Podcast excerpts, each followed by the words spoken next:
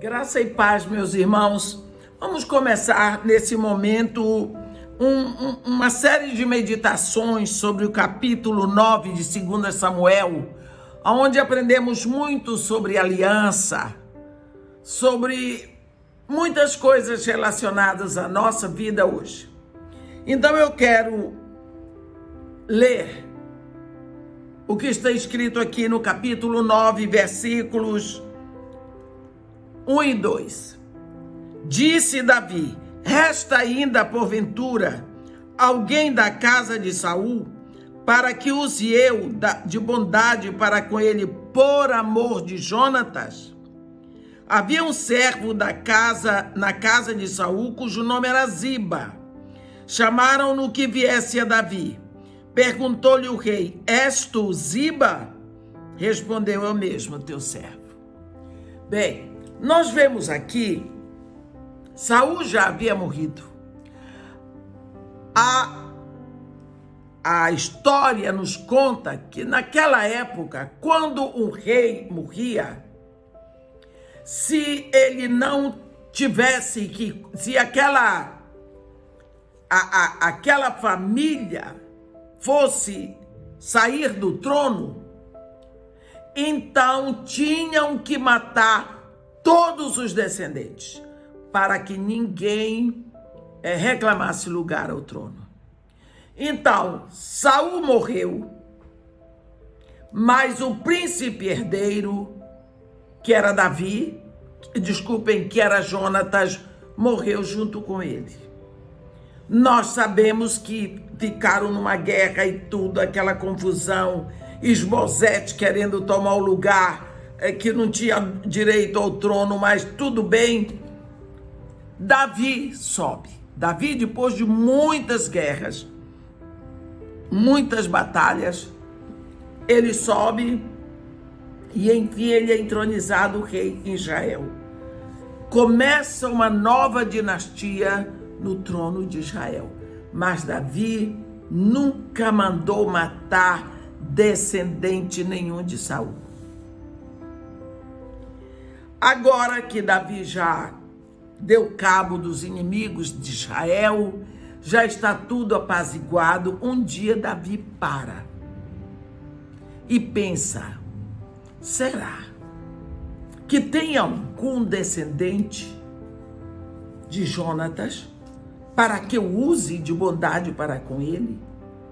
Por que Davi lembrou isso? Porque havia uma aliança entre Jonatas e Davi. Ninguém conhecia os termos desta aliança. Ninguém sabia a respeito dessa aliança.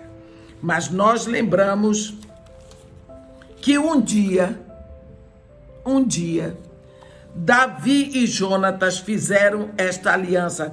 Você vê aqui no versículos 14 e 15 do capítulo 20 de 1 Samuel. Eu sei, se eu então ainda viver, porventura não usarás para comigo da bondade do Senhor para que não morra? Nem tampouco cortarás jamais da minha casa a tua bondade. Nem ainda quando o Senhor desarregar da terra todos os inimigos de Davi. Olhe bem, isso é que Jonas está dizendo.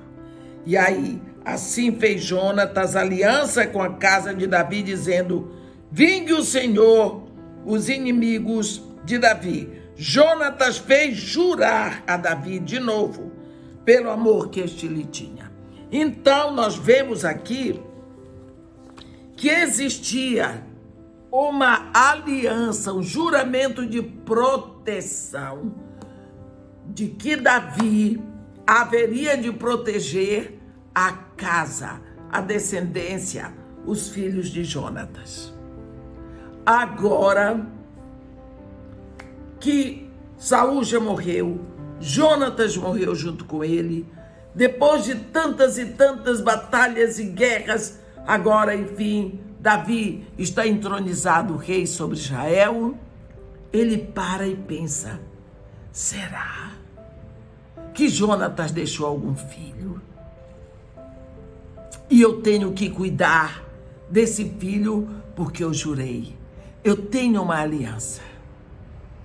Então, ele pergunta: existe por acaso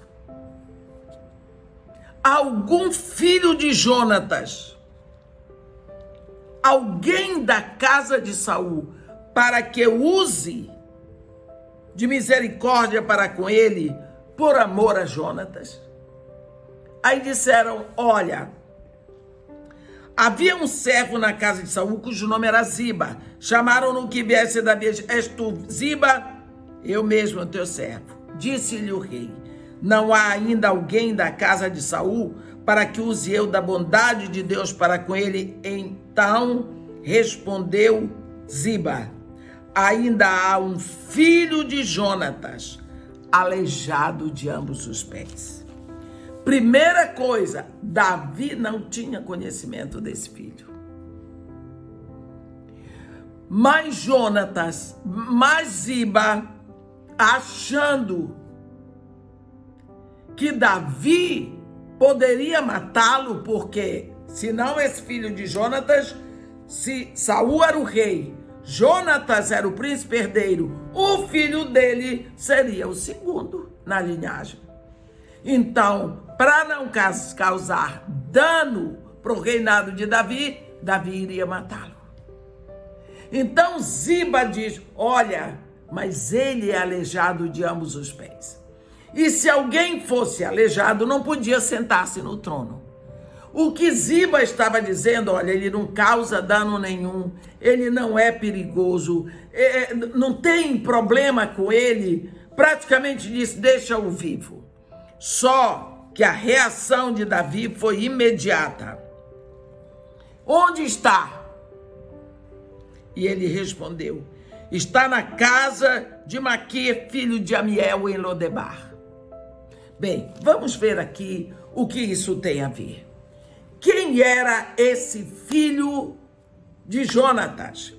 A Bíblia diz em 2 Samuel 4, no versículo 4: Jonatas, filho de Saul, tinha um filho aleijado dos pés.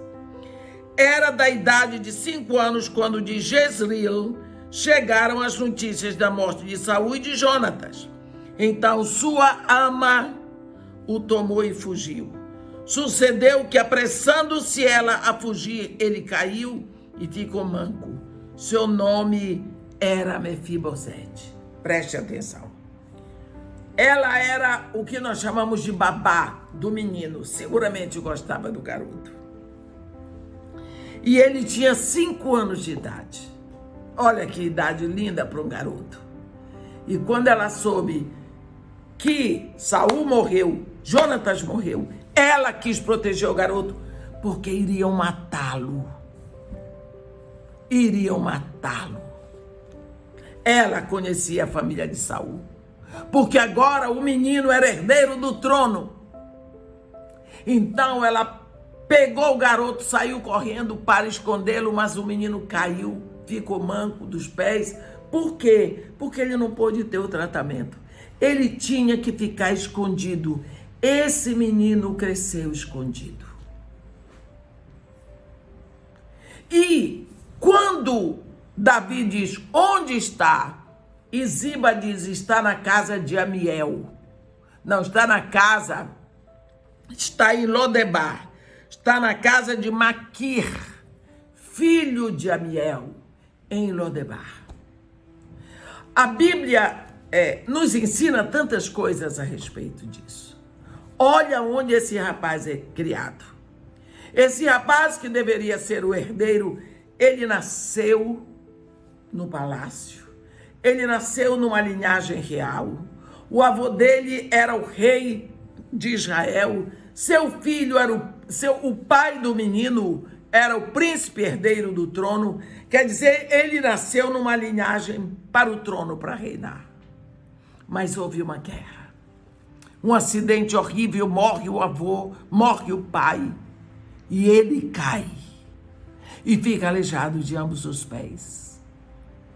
E agora ele é criado de favor em Lodebar. Lodebar é uma palavra que significa lugar pobre, lugar empoeirado. Lugar onde vivem pessoas que estão abaixo da linha da miséria. É lá que ele vai ser criado. Esse menino seguramente é criado, mas ele cresce com muito ódio de Davi, porque Davi se assentou no trono. E ele não podia aparecer. Ele não sabia que era Davi. Ele só sabia que Davi ocupava um lugar que ele julgava ser dele.